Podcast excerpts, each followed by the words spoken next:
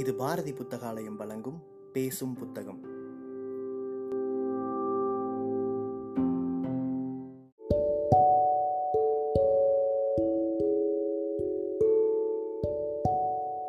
Book day இணையதளத்தின் மூலமாக முன்னெடுக்கப்படும் வாசகர்களுக்கான வாசிப்பு போட்டியில் தேர்வான சிறுகதையை கேட்க இருக்கிறீர்கள்.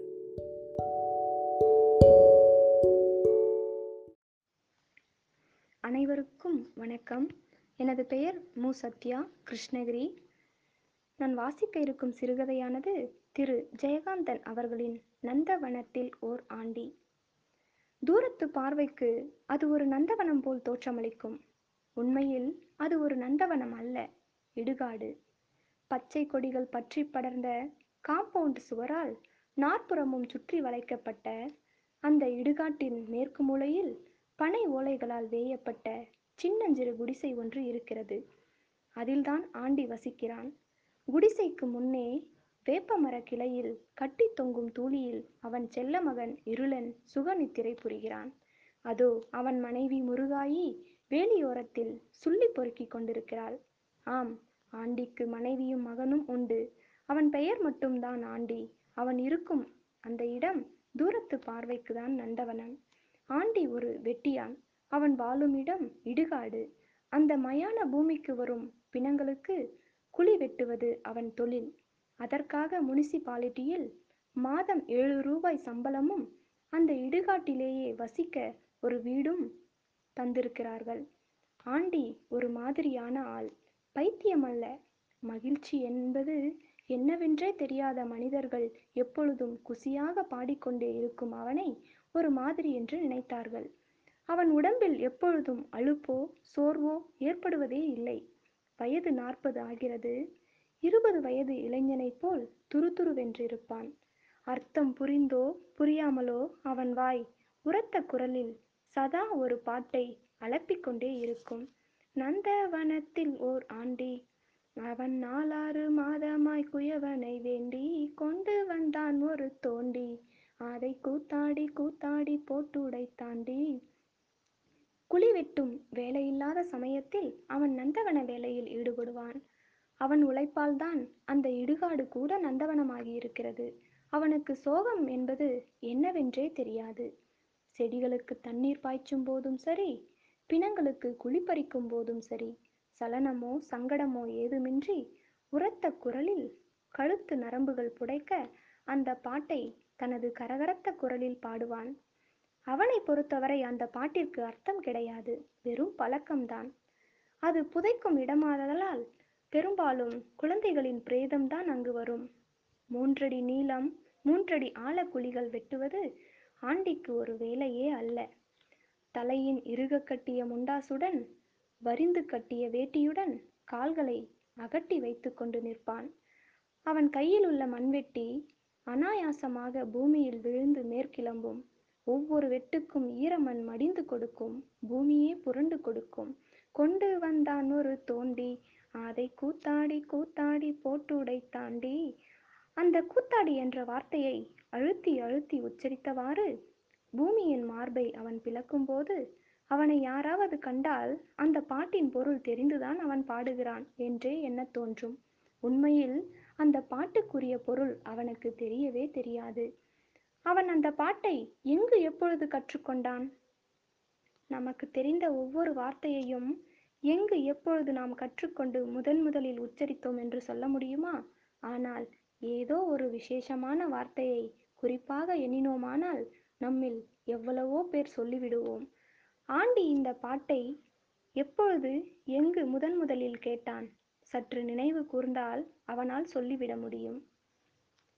ஒரு நாள் காலை கயிறு கட்டிலில் உறக்கம் கலைந்து எழுந்த ஆண்டி தன் கண்களை கசக்கிவிட்ட பின் கண்ட காட்சி அவனுக்கு ஆச்சரியமாக இருந்தது.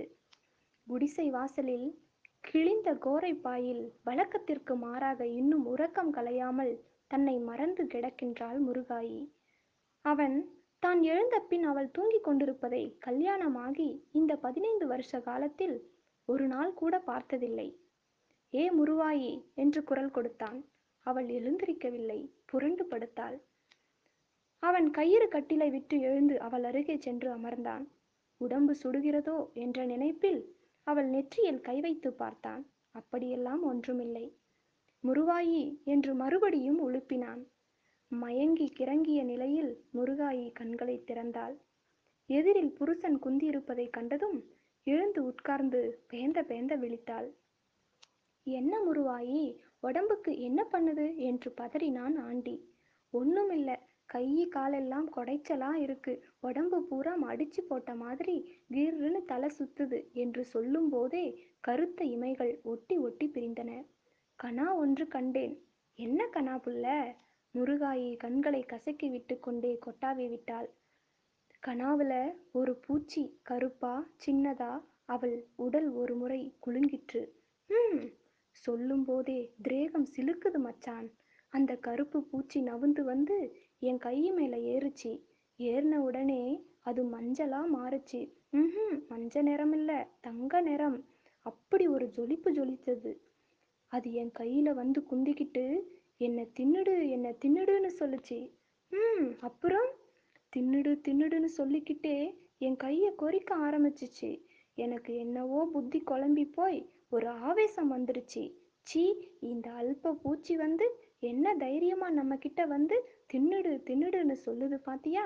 நாம திங்க மாட்டோங்கிற தைரியம் தானேன்னு நினைச்சு அவள் முகம் சிவந்தது சுளித்தது. உடம்பெல்லாம் கூசுது மச்சான்.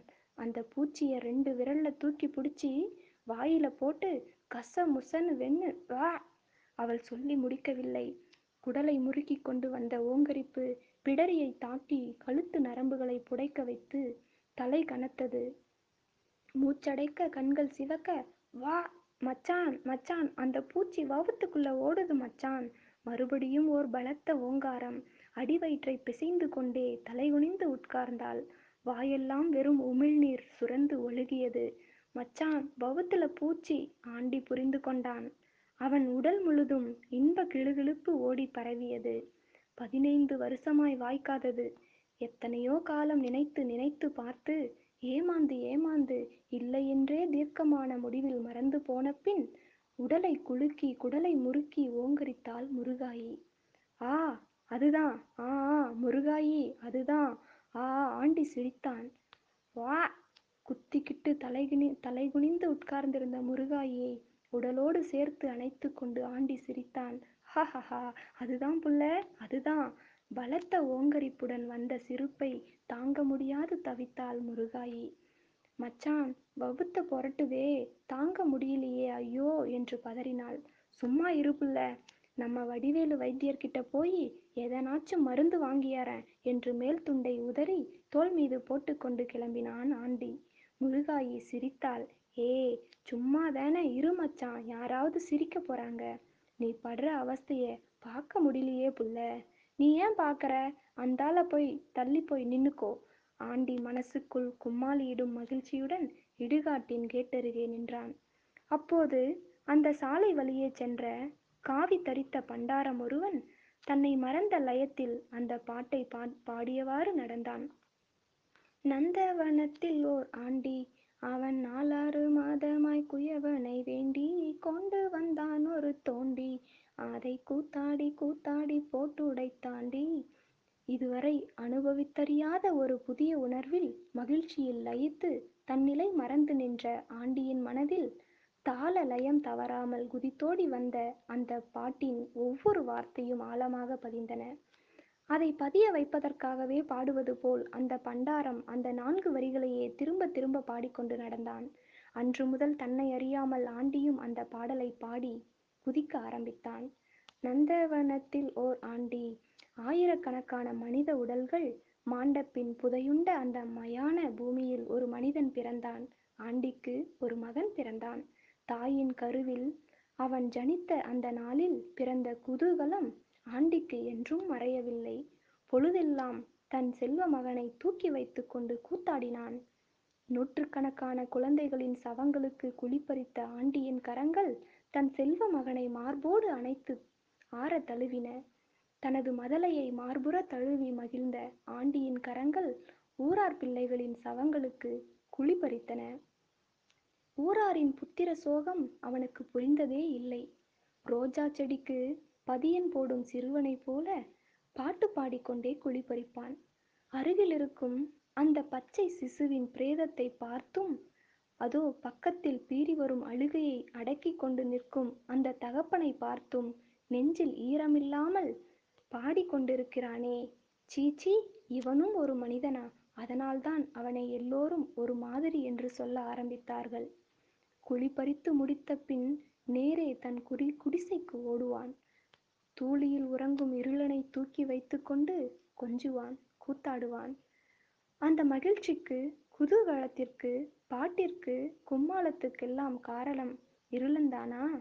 இரண்டு ஆண்டுகளுக்கு பின் எத்தனையோ பெற்றோரின் ஆனந்தத்துக்கு கனவுகளுக்கெல்லாம் புதைக்குழியாய் இருந்த அந்த இடுகாட்டில் மரணம் என்ற மாயை மறந்து ஜனனம் என்ற புதரில் மட்டும் லயித்து குதித்து கொண்டிருந்த ஆண்டியின் ஆண்டியின் சொல்ல என்ன இருக்கிறது. இருளன் ஒருநாள் செத்து போனான். வாடியிருந்து வரம் கேட்டு காத்திருந்து தவம் இருந்து காலம் போன ஒரு நாளில் எதிர்பாராமல் நினைவின் நப்பாசை கூட அறந்து போன ஒரு காலமற்ற காலத்தில் வராமல் வந்து அவதரித்து ஆசை காட்டி விளையாடி கனவுகளை வளர்த்த இருளன் எதிர்பாராமல் திடீரென்று இரண்டு நாள் கொள்ளையில வந்தது போல் போய்விட்டான். ஆசைகளையும் கனவுகளையும் பாலுக்கும் பொய்மைக்கும் பறிகொடுத்த முருகாயி வாயிலும் வயிற்றிலும் அடித்துக்கொண்டு புரண்டு புரண்டு அழுதாள். எத்தனையோ சோகங்களின் திரடுகள் கரடு தட்டி மேடிட்டு போன அந்த மயான பூமியில் தனது பங்கிற்காக அந்த தாய் ஒப்பாரி வைத்து அழுதாள். வேப்பமரத்தடியில் கட்டி தொங்கும் பெரும் தூளியின் அருகே முழங்கால்களில் முகம் புதைத்து குந்தி இருக்கிறான் ஆண்டி. எங்கோ வெறித்த விழிகள் என்னென்னமோ காட்சிகள் எல்லாம் கண்டவை. இனி காண முடியாதவை. அதோ இருளன்.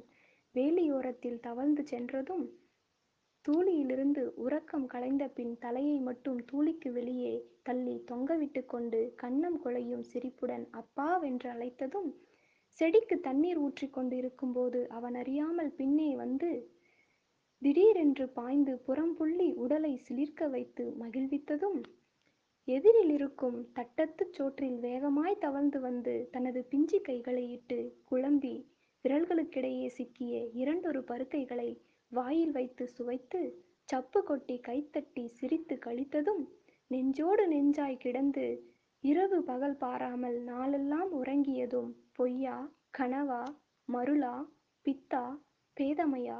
ஆண்டி சித்தம் குலைவுற்றவன் போல் சிலையாய் உட்கார்ந்திருந்தான். இருளன் தவழ்ந்து திரிந்த மண்ணெல்லாம் அவன் தொட்டு விளையாடிய பொருளெல்லாம் அவன் சொல்லி கொஞ்சிய சொல்லெல்லாம் ஆண்டியின் புலன்களில் மோதி மோதி சிலிர்க்க வைத்துக் கொண்டிருந்தன. அதோ குடிசையினுள்ளே அந்த சிறு பாலகனின் சடலம் ஊதி புடைத்து கிடக்கிறது.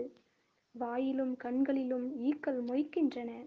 நெற்றியில் சாந்து பொட்டு கருத்து போன இதழ்களுக்கிடையே பால்மனம் மாறாத இளம் பற்கள் மின்னி தெரிகின்றன. கையையும் காலையும் அகல விரித்து கொண்டு ஆழ்ந்த நித்திரையோ இல்லை செத்து போய்விட்டான். வெகு நேரம் தன் செல்வ மகனின் இனிமேல் பார்க்க முடியாத மகனின் முகத்தை வெறித்து பார்த்தவாறே உட்கார்ந்திருந்தான். வேர்வை துளிகள் நெற்றியில் சரம் கட்டி நின்றன. மார்பை அழுத்தி பிடித்து கொண்டு மண்வெட்டியை எடுத்தான். கால்களை அகட்டி நின்று கண்களை மூடிக்கொண்டு மண்வெட்டியை ஓங்கி பூமியில் பதித்தான். நந்தவனத்தில் ஓர் ஆண்டி அந்த பாட்டு. அவன் பாடவில்லை. ஊரார் பிணத்துக்கு குழி பறிக்கும் போது மனசில் அரிப்போ கனமோ இல்லாமல் குதித்து வருமே அந்த பாட்டு. பாடியது யார்? மீண்டும் ஒருமுறை மண்வெட்டியை உயர்த்தி பூமியை கொத்தினான். நந்தவனத்தில் ஓர் ஆண்டே மீண்டும் அந்த குரல். யார் அது புலன்களை எல்லாம் அடக்கிக் கொண்டு மீண்டும் மண்வெட்டியால் பூமியை வெட்டினான். மீண்டும் ஒரு குரல். நந்தவனத்தில் ஓர் ஆண்டி. அவன் நாலாறு மாதமாய் குயவனை வேண்டி ஐயோ அர்த்தம் புரிகிறதே ஆண்டி மண்வெட்டியை வீசி எறிந்துவிட்டு திரும்பி பார்த்தான். தூணை பிளந்து வெள்ளரி கிளம்பிய நரசிம்ம அவதாரம் போன்று பூமியை புதைக்குழி மேடுகளை பிளந்து கொண்டு ஒரு அழகிய சின்னஞ்சிறு பாலகன் வெளிவந்தான். கைகளை தட்டி தாளமிட்டு தாளமிட்டவாறே ஆண்டியை பார்த்து சிரித்துக்கொண்டே பாடியது சிசு. நந்தவனத்தில் ஓர் ஆண்டி அவன் நாலாறு மாதமாய் குயவனை வேண்டி கொண்டு வந்தான் ஒரு தோண்டி. அதை கூத்தாடி கூத்தாடி போட்டு உடைத்தாண்டி குரல்கள் ஒன்றாகி பலவாகி ஏகமாகி சங்கமித்து முழங்கின. அந்த மயான பூமியில் எத்தனையோ காலத்திற்கு முன் புதையுண்ட முதற் குழந்தை முதல் நேற்று மாண்டு புதையுண்ட கடைசி குழந்தை வரை எல்லாம் உயிர் பெற்று உருப்பெற்று ஒன்றாக சங்கமித்து விம்மி புடைத்து விகசித்த குரலில் மல்லை மாறாத மதலை குரலில் பாடிக்கொண்டு கைத்தாளமிட்டு அவனை சுற்றி சூழ நின்று ஆடின. வான வெளியெல்லாம் திசை கேட்டு தறி கெட்டு திரிந்து ஓடின. ஆண்டி தன்னை மறந்துவிட்டு சிரித்தான். அதோ அவன் இருளனும் அந்த பாலகர் நடுவே நின்று நர்த்தனம் புரிகிறான் தாளம் போடுகிறான் பாட்டு பாடுகிறான். என்ன பாட்டு தெரியுமா? நந்தவனத்தில் ஓர் ஆண்டி அடைத்து புடைத்து நெருக்கி கொண்டு ஓடும் சிசுக்களின் மகா சமுத்திரத்தில் தன் இருளனை தாவி அணைக்க ஓடினான். இருளனை காணோம். தேடினான். காணோம். இருளனை மட்டும் காணவே காணோம். அந்த சிசுக்கள் யாவும் ஒன்று போல் இருந்தன. என்னுடையது என்றும் இன்னொருவனுடையது என்றும் அவன் என்றும் அதுவென்றும் இதுவென்றும் பேதம் காண முடியாத அந்த சமுத்திரத்தில் இருளனை மட்டும் எப்படி இனம் கண்டுவிட முடியும்? ஆண்டி தவித்தான். ஆ என்ன தவிப்பு என்ன தவிப்பு? பன்னீர் மரத்தடியில் பிள்ளையின் பிணத்தருகே முகம் புதைத்து விழுந்து கிடக்கும் ஆண்டியை கண்டு பதறி அடித்து கொண்டு ஓடினாள் முருகாயி. அவனை புரட்டி நிமிர்த்தி மடிமீது வைத்துக்கொண்டு கதறினாள். அவன் விழிகள் மெல்ல திறந்தன. தெய்வமே அவனுக்கு உயிர் இருந்தது. அவன் சாகவில்லை. இன்னும் கூட அவன் அந்த நந்தவனத்தில் தான் வாழ்கிறான். ஆனால் முன்போல் இப்பொழுதெல்லாம் பாடுவதில்லை. இடுகாட்டிற்கு வரும் பிணங்களை பார்க்கும் போதெல்லாம் கோவென்று கதறி அழுகிறான். ஊராரின் ஒவ்வொரு சோகத்திற்கும் அவன் பலியாகிறான். ஆனால் இப்பொழுதும் ஊரார் அவனை ஒரு மாதிரி என்றுதான் சொல்லுகிறார்கள். நன்றி.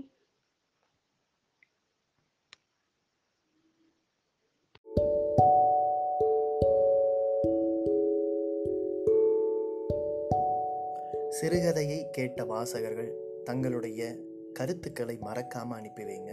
புக் டே இணையதளம் மூலமாகவோ அல்லது நாங்கள் கொடுத்துருக்கிற வாட்ஸ்அப் எண் மூலமாகவோ அல்லது எங்களுடைய சமூக வலைத்தள பக்கங்களின் மூலமாக உங்கள் கருத்துக்களை மறக்காமல் தெரிவிங்க.